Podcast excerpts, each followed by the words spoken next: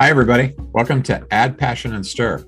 I'm Billy Shore. I'm here with my sister, Debbie Shore, and this is our weekly conversation about food, passion, making a difference in the world. We're joined today by Charlotte Moss, an interior designer, author, philanthropist, author of 11 books, including now this unbelievably gorgeous book called Home a celebration. The foreword was written by Darren Walker, president of the Ford Foundation, who will be joining us in a moment. And an introduction was also written by my sister as well as by Charlotte Moss.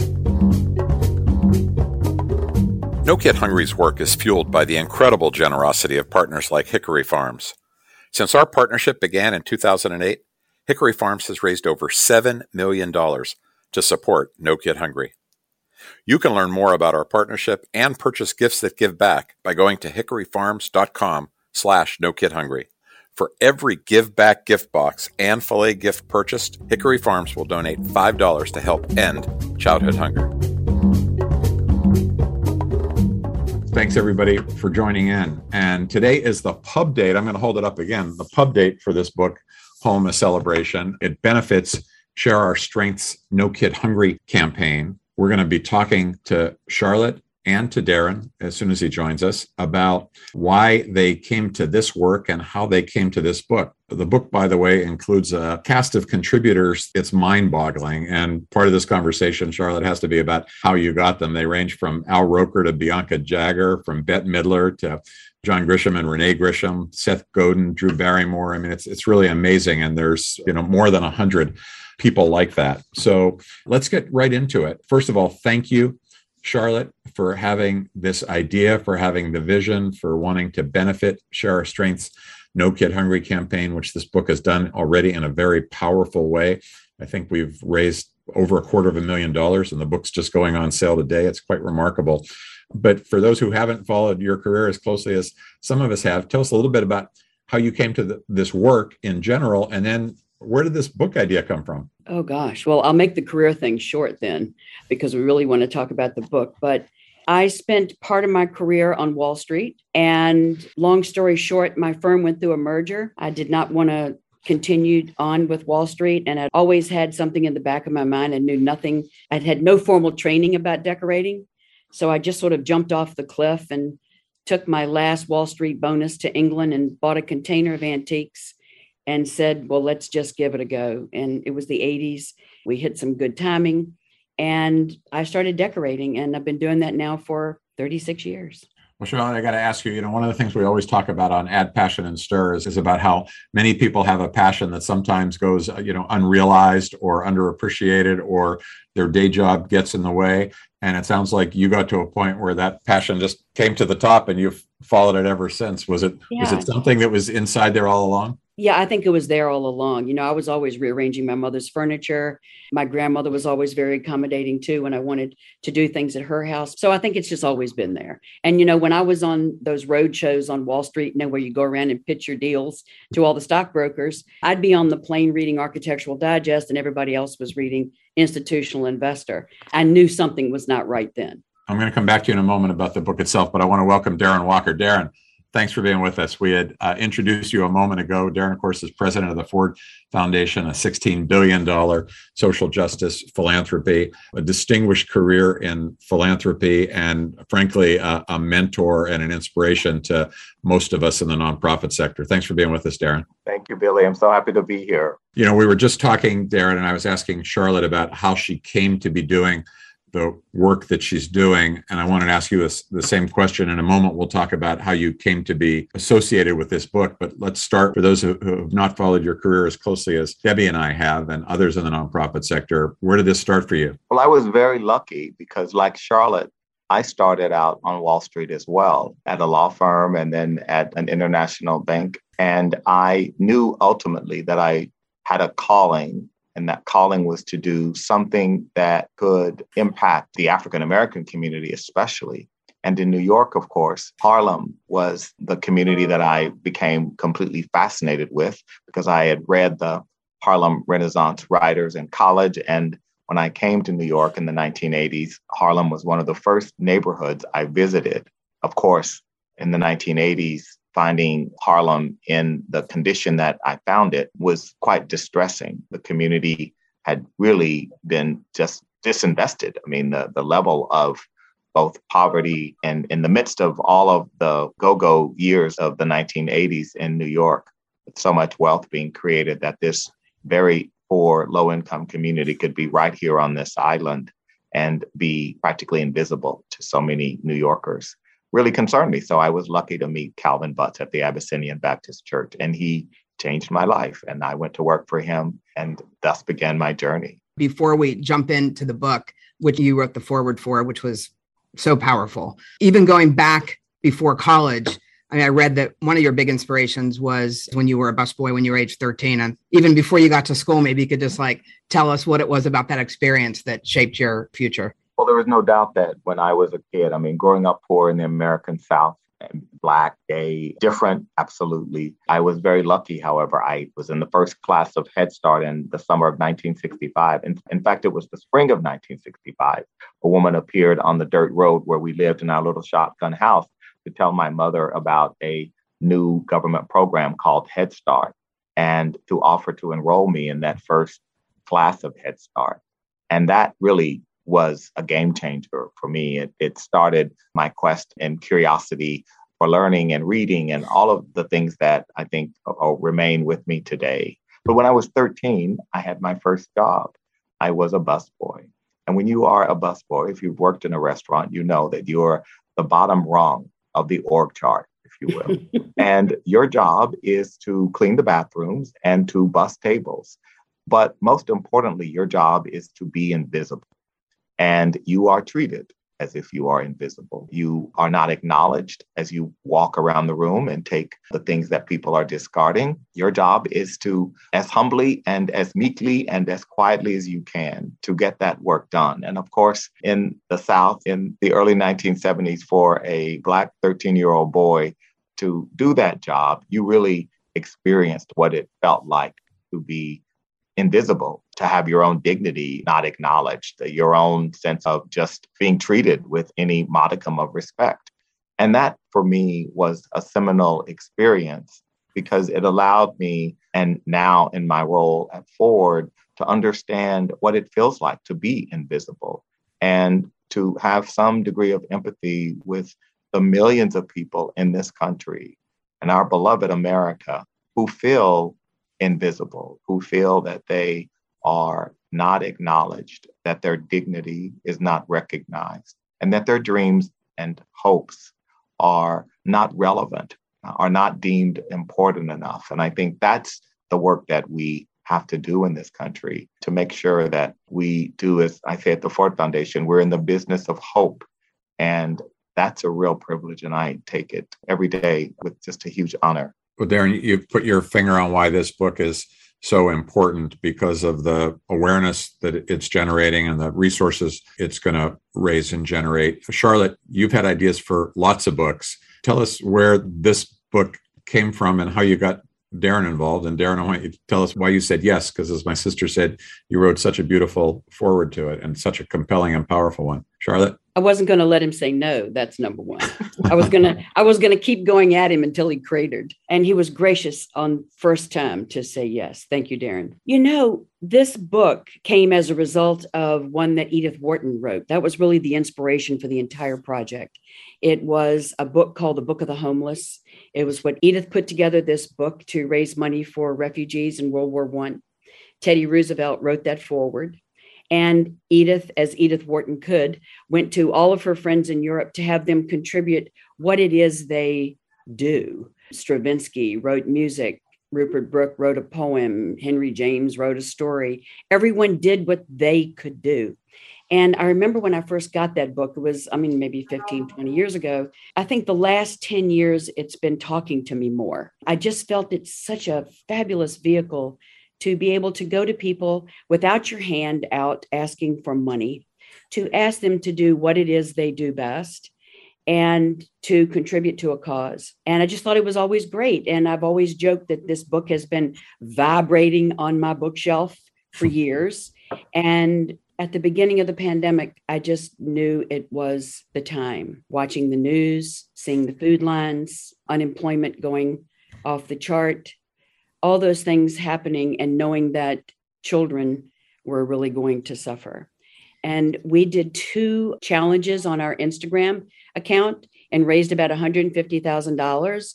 And I thought, shucks, if we can do 150 through Instagram, what can we do if we really, you know, hit the gas here? So pulled the book off the shelf and decided to give it a go. I did think about it for a while because it was a huge commitment. I mean, you just don't write a book like this and go to 125 people and say, you know, I can do this. But I sat down with my husband one night at dinner and I said, It's time to do the Edith book. He said, Are you ready? I said, I'm ready. I said, I have to do it. And he said, Well, if you have to do it, then you must do it. So then I called some friends. We should have been thanking your husband all along. Yeah, he's he's special. Anyway, so I went to a group of friends. We all put together our list. We prioritized. Everybody went out with asks because we actually had more than a 125 people to ask as a result of those lists. And I think in two months we had 120 contributors. So, I mean, only five people said no to you. That's amazing. no, we had more. You realize the way you described how you came to this book and why Edith Wharton moved you is the underpinning, the core value of share strength. I mean, it's just so incredible to me. I'm so inspired by it because just to hear the way how you were moved by getting other people to share their strength and their talent and their passion, and that's exactly how we built this organization. Question for you around so it sounded like you called a few people and you wrote a few people. Like what was the kind of what were the secret ingredients, if you will, that that you got 120 people to say yes? You know, I think it was all of us reaching out with enthusiasm for this project and the enthusiasm came back. And then through that enthusiasm people express what they do, you know, their yeah. passions. And that is the sort of the irony of all this, Debbie is that this is really philanthropy at its best. When people come together for a single cause and give of themselves. So, really, in essence, sharing their strength is what you're all about, is what this book is all about. And it was phenomenal. And to see the diversity of the contributions in the book I mean, poets, writers, stone carvers, photographers, it's really vast. And i think it's great bedtime reading. I mean everybody's got something to read a little bit each night. You probably can't pick your favorite child in this book right? Like you couldn't no, say what stands out as the best no i can't because the fact that all of those people answered the call that to me was the prize yeah. i think it's the enthusiasm the passion everyone giving and being so enthusiastic about it in the beginning and i think that just fuels you once you start so, Darren, as as Charlotte's talking about kind of the the power of philanthropy and what it means, say a little bit about how there are so many important causes, and the Ford Foundation has such significant resources. How do you, as the leader of that foundation, how do you make decisions both for the foundation and how do you make decisions personally in terms of the kind of things that you direct your resources and your talents at? Well, I mean, Billy, I think what you and Debbie have done is a big part of why I'm here. Of course, Charlotte, she is so right when she says she wouldn't take no, but I do want to just acknowledge that, take us back to that period when Charlotte was calling her friends and using her vast network. It was a, a moment when we were all experiencing deep anguish in this country anguish over the impacts of COVID, which we immediately recognized as compounding the already deep inequality we have in this country. The people who were most vulnerable were poor, people of color who lived in rural communities. And so I think that what Charlotte did by using her privilege, I think we have to really name that. I mean, Charlotte is a woman of uh, amazing talent and character, but she also has a lot of privilege. She has, as she said, an amazing husband, and I will validate that he is amazing. But I will say she used that privilege, which is what Edith Wharton did. She used her privileged perch to raise awareness and consciousness of the conditions of particularly child poverty, which is the most difficult and pernicious poverty that we have in this country and homelessness and the lack of food security. I mean, these are fundamental issues of basic human dignity that in America in 2021 we should be able to take for granted. But what Charlotte reminded us, and what you remind us every day through the great work of Share Our Strength, is that there are far too many Americans who live without the dignity of shelter, of food, of nutrition, um, and particularly the most vulnerable among us, our children. So that's why this idea for the book was so compelling to me. And at Ford, our work really is focused on addressing inequality in our country and in the world. And we come to that objective because our mission, as established by Henry Ford II, was in part to strengthen democracy and democratic institutions. And we believe that inequality is harmful to democracy. We know from the work that we do around the world that where there are societies with growing inequality, there is growing hopelessness and a lack of belief in the future, a more pessimistic and cynical assessment of the institutions in society that are supposed to serve you, most importantly, government. So at the foundation, we are focused on inequality, and that inequality in our country has manifested in many ways. But the through lines are the isms that exist sexism, racism, ableism, homophobia, the ways in which we have marginalized some of us and privileged others. And I just think that it's so important that projects like this that really raise awareness and consciousness. We need to have our consciousness raised. And of course, I'm proselytizing to the two PhDs here uh, on that issue, but it's really true. The work that you're doing, the work that uh, Charlotte has led in putting this book together, will have an impact on raising the consciousness of this country to this scourge that urgently needs our attention. Well, I, I, really appreciate that very powerful call to action and your, you know, your generous words about our work. You know, one of the things we believe at Share Our Strength is that, and it sounds a little glib, but we always say that poverty is complex, but feeding a child is not. That's something we know how to do. Poverty is complex. It's tied to inequality. It's tied to structural racism. But feeding a child, that's a solvable problem. We have the resources in this country to do it. And what your support and the support of so many others enabled us to do before the pandemic was to add millions of kids to programs like school breakfast. You know, these are programs that were set up by admirals and generals after World War II who said our troops were not strong enough by the end of the war. You were talking, Charlotte, about World War One and Edith Wharton in World War II. Our admirals and generals came back and they told Congress and they testified that we needed to feed kids in school so that they would be stronger and healthier. So, and then during the pandemic, of course, when the schools closed, we distributed more than $100 million to basically retrofit the school feeding system so that they could feed kids even when the schools were closed.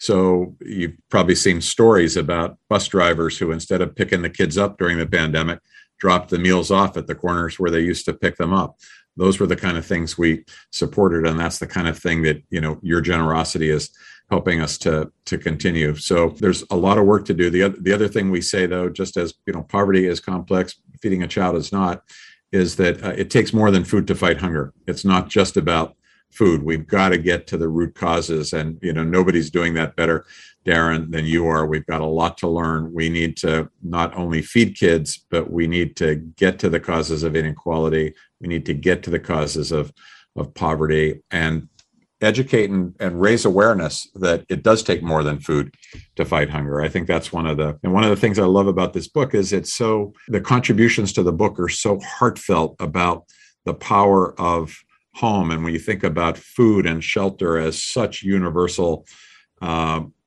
needs and desires, I think that's one of the reasons this book is going to resonate with so many. Darren, I loved what you wrote in the foreword when you said you are creating, I think, the call to action as a hunger and home for justice.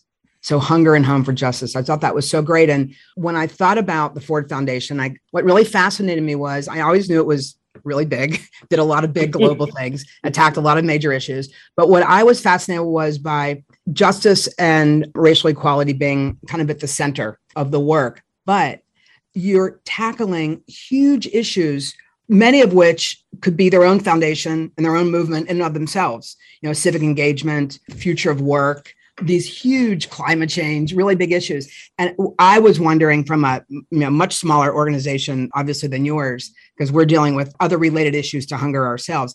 How does the workforce manage you know the around the expectation so how do you sort of explain like yes this is our core mission but we're going to be tackling these huge issues all of which as i said could be you know huge foundations of their own. Well i think the complexity is that if we're going to address the root causes of issues they are often multi-layered complex and generational in terms of solving. And a lot of philanthropists understandably would like to get things done right now.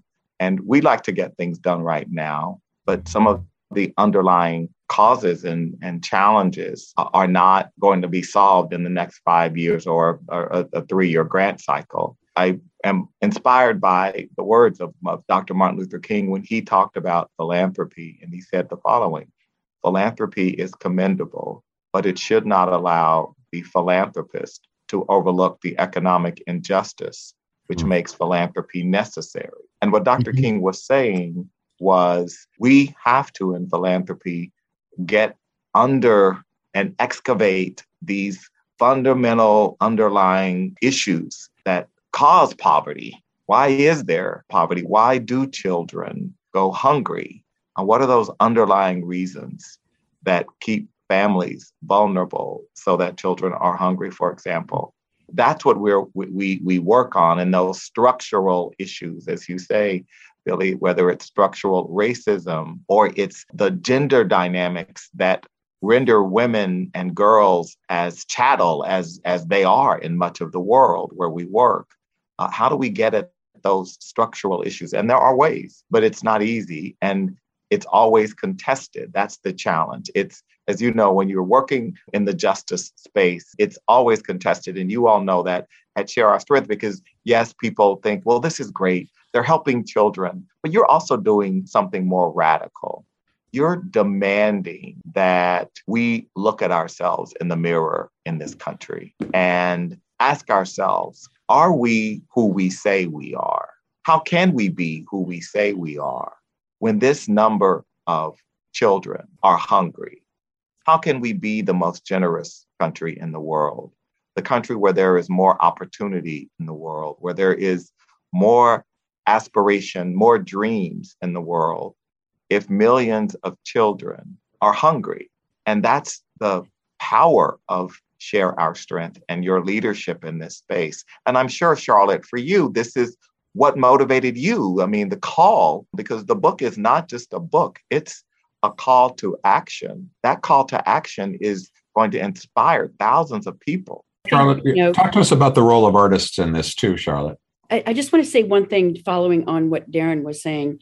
There is an obligation, I think, at least I feel that, to, as you're talking about privilege, there is an obligation to leverage that privilege to greater goods, to, to bigger causes, bigger things, much bigger than ourselves. And I think that's what struck me in the very beginning here to understand the statistics of one in six. Is that the number now? Is, is that verifiable? One in six children in the United States of America are food insecure.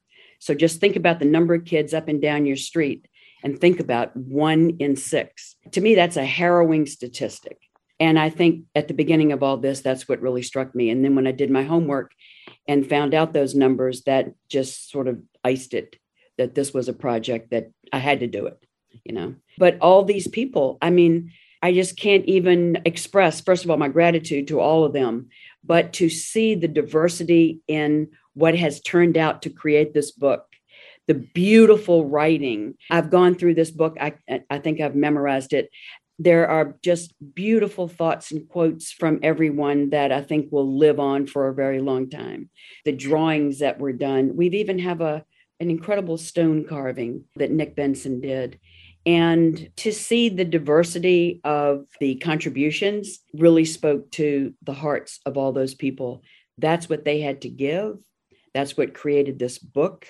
I just hope this is a model for the future another layer to all these attributes because, is that you had to do it you did it around home you did it around yes. people's reflections of home during a time where you know we've all been stuck at home for two years i mean that's just another powerful layer to the book i, I don't think that there's um, any subject that we could write about that would be as powerful as this now because we've all stared at the same four walls for such a yeah. long time that we all have a maybe have the same spin a new spin or we're dreaming of a new spin on home as a result of having been uh, prisoners so to speak but it's the thing that unifies us all you know nate berkus said our house tells our story and i love seth godin remarked that it's where our future begins and there are just so many things like that that stop you and make you think about what home is, even if it's Isaac Mizrahi's drawings of his dogs. They say home to him. Everybody had something unique to say. So that's what I think makes it an, an, exciting, an exciting book. Yeah. One of my favorites was from Enuma. Am I saying her name right? Okoro. Yes. I think the Nigerian American yes. author. And she talked about her love and passion for travel and how different countries brought out a different side of her, which I just love that imagery and how she felt that her home was in all of these places. You know, it was yes. just. And I think what we'll see when people read it, they will see a lot of themselves in these various pieces in the book. It'll make you think about home in a different way. We've got some questions from our audience that we're going to ask in a moment. But one of the things I didn't ask you, Charlotte, you said you didn't give Darren a choice that he couldn't say no or that you weren't going to let him say no. Uh, how did you guys end up collaborating? How do you know each other? We didn't talk about that. Gosh, Darren, I don't know. I remember we ran into each other on a plane in Egypt. Remember? Indeed, we've seen each other in different parts of the world. From yeah, from and Darren was on East, the board of the New York City Ballet, and then right? of course with Charlotte's wonderful husband, who chaired the board of New York City Ballet. I was a director of the ballet, and we loved dance and Balanchine, all things Balanchine, and so I, I've known Charlotte and Barry for decades now. Her amazing skill at making homes beautiful and of people, of course, never being able to afford someone like Charlotte. But well, and yeah. Darren, I mean, since you run a sixteen billion dollar foundation, you don't you don't really want people to know what an easy touch you are, right? When when, when you get asked, you just say yes well, Charlotte, I mean, Charlotte has uh, in the South, you know, we, we call women like Charlotte still magnolias because, you know, they present themselves as these genteel Southern uh, women, but in fact, they have brass knuckles. They are going to get done what brass needs knuckles. to get done. And um, one way God, you're just another, giving it away, Darren. Darren, question for you in the chat, if I may. You write about how hopelessness is the greatest threat to American democracy. How do we fix that? How do we fix hopelessness? well, we got to fix hopelessness by bringing hope back. I mean, I think there are ways in which I think about my childhood growing up a single mother. I never knew my father. We certainly did not have the material trappings of, of middle class status. But yet I was hopeful because I lived in a country that in the 1960s gave little boys like me who lived on dirt roads and shotgun houses the possibility of dreaming and not feeling that my dreams were constrained. Yes, there were absolutely times when I felt that things were bad, but I always felt that my country was cheering me on. I always felt that America wanted me to succeed. And it wanted me to succeed in that manifest in a great public school system. I always proudly say I have never attended a day of private education in my life. And what I find in these various places I go, from Davos to Aspen to wherever on these various panels and conversations, that I'm always the only person who, who can say that. And that's, I think, not a good data point. Um, mm-hmm. because I uh, believe that it's those public systems, the belief that I could go to college to a, a great public university in Austin, Texas, at the University of Texas, I never ever worried about the cost of education. It was never a barrier to me.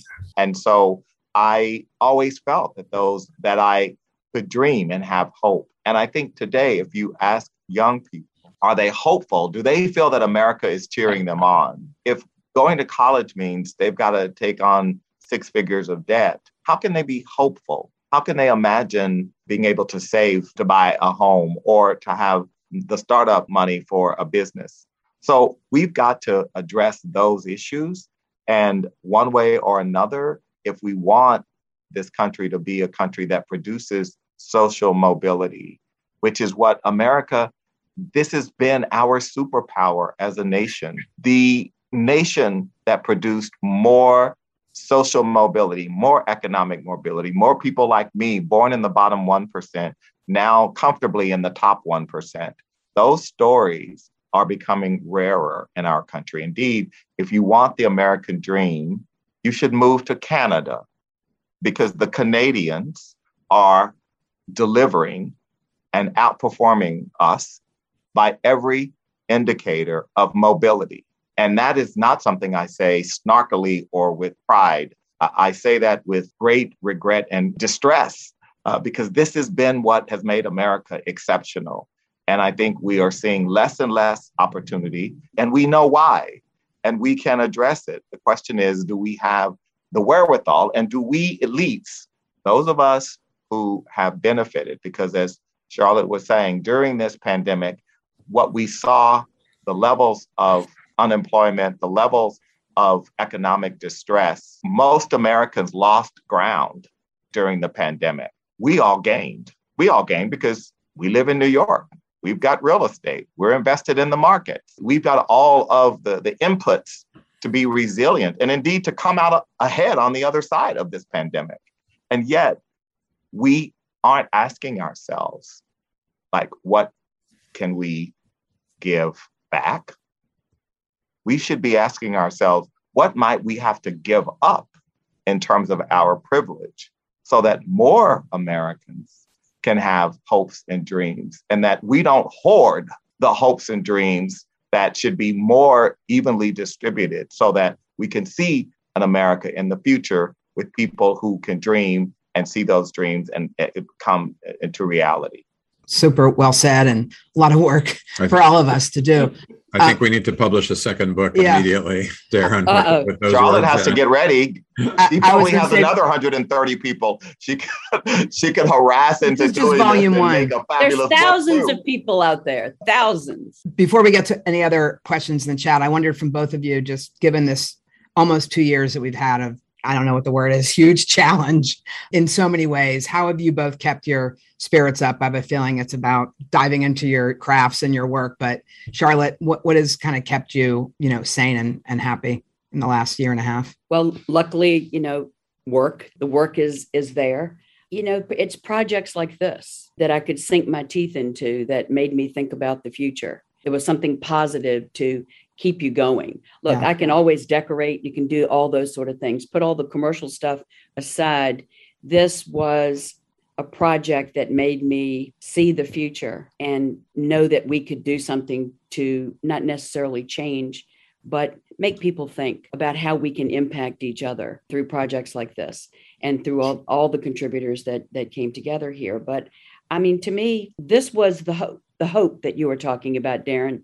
This was the hope that this was looking to the future through a project like this was positive. And i have to say that what a rush it was when you know my assistant kimberly was had all these spreadsheets you know we we joke about these big spreadsheets with everybody's name and their emails and what date we reached out and what day they responded and what they're doing and getting the copyrights. I mean you just can't imagine the level of detail. But every time somebody said yes it was like hitting the jackpot. When people said no, I, I, just thought something was wrong with them. I mean, I just thought, what the hell is wrong with them, quite frankly? You know, they, yeah. Everybody's got time to do something. Did you know some of these folks? oh yes, oh yes, yes, okay. yes, yes. But these, the all of these people came together through friends of mine and my own list, mm-hmm. and so you know, it was a collective effort, a yeah. big collective effort.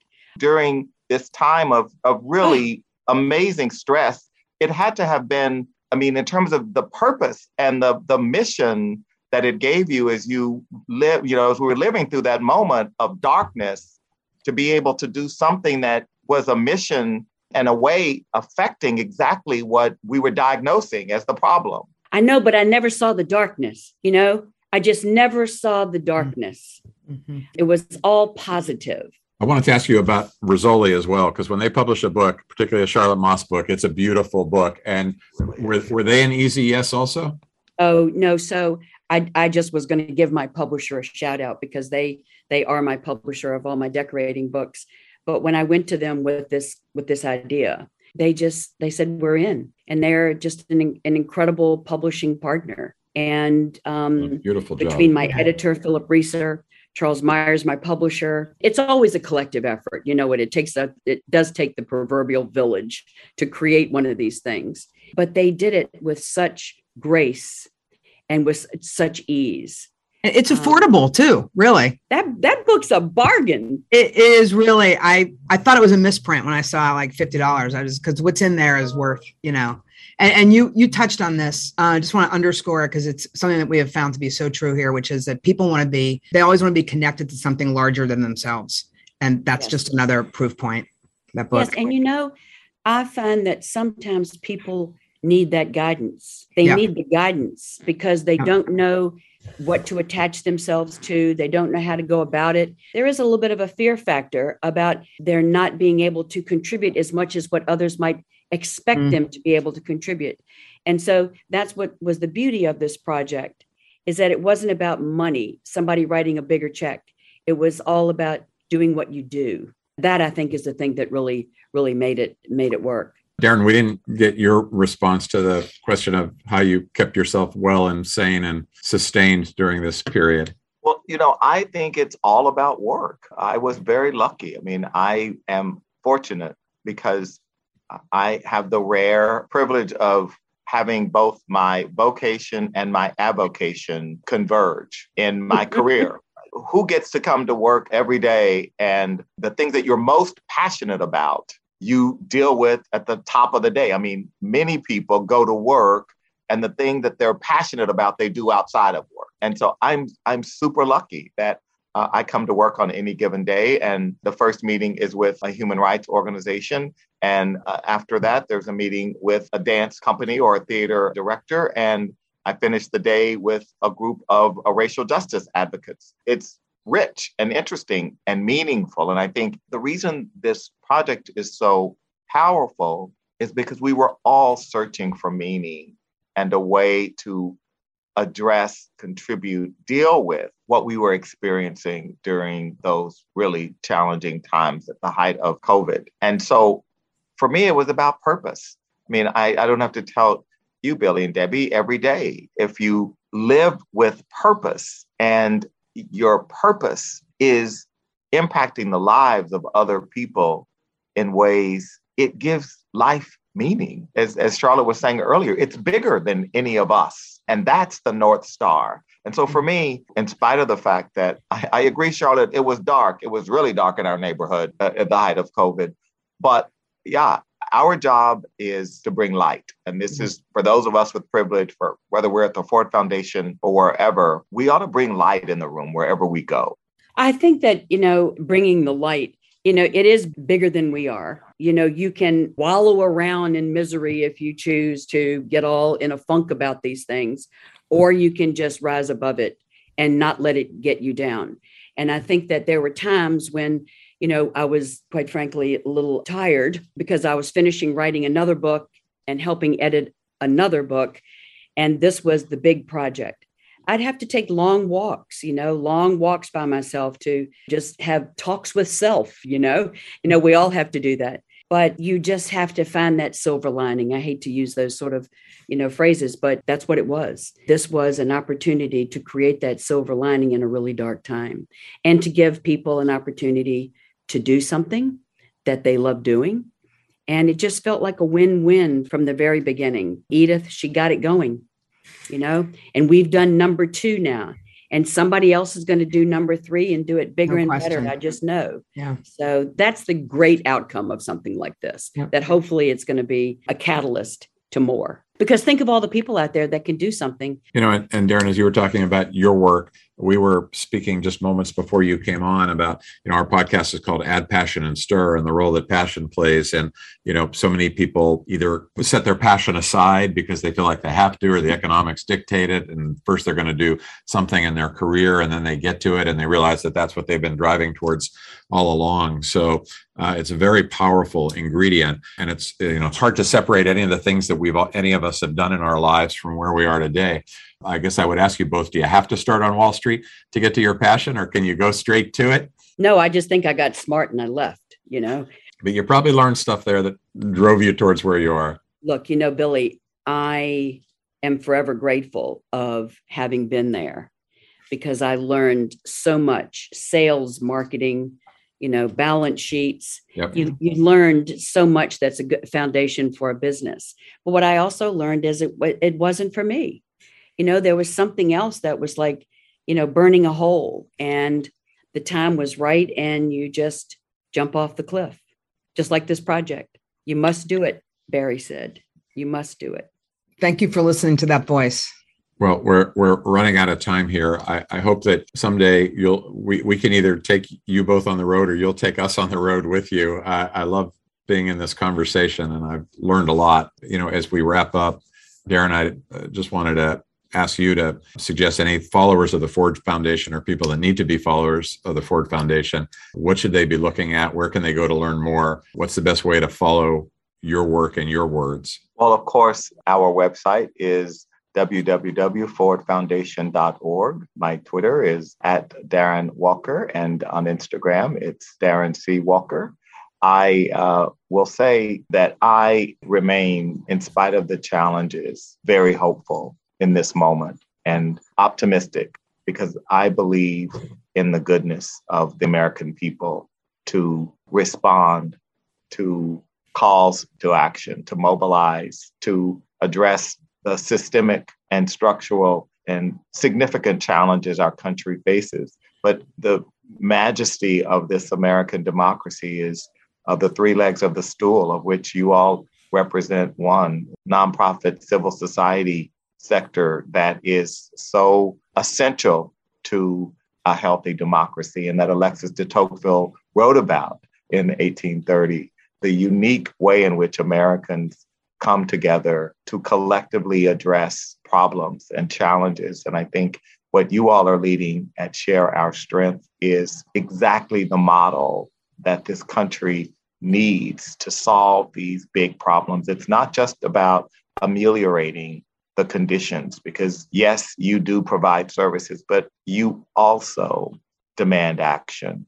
You also advocate based on the evidence that you have built over many years of best practice what works and what doesn't work to inform better policy.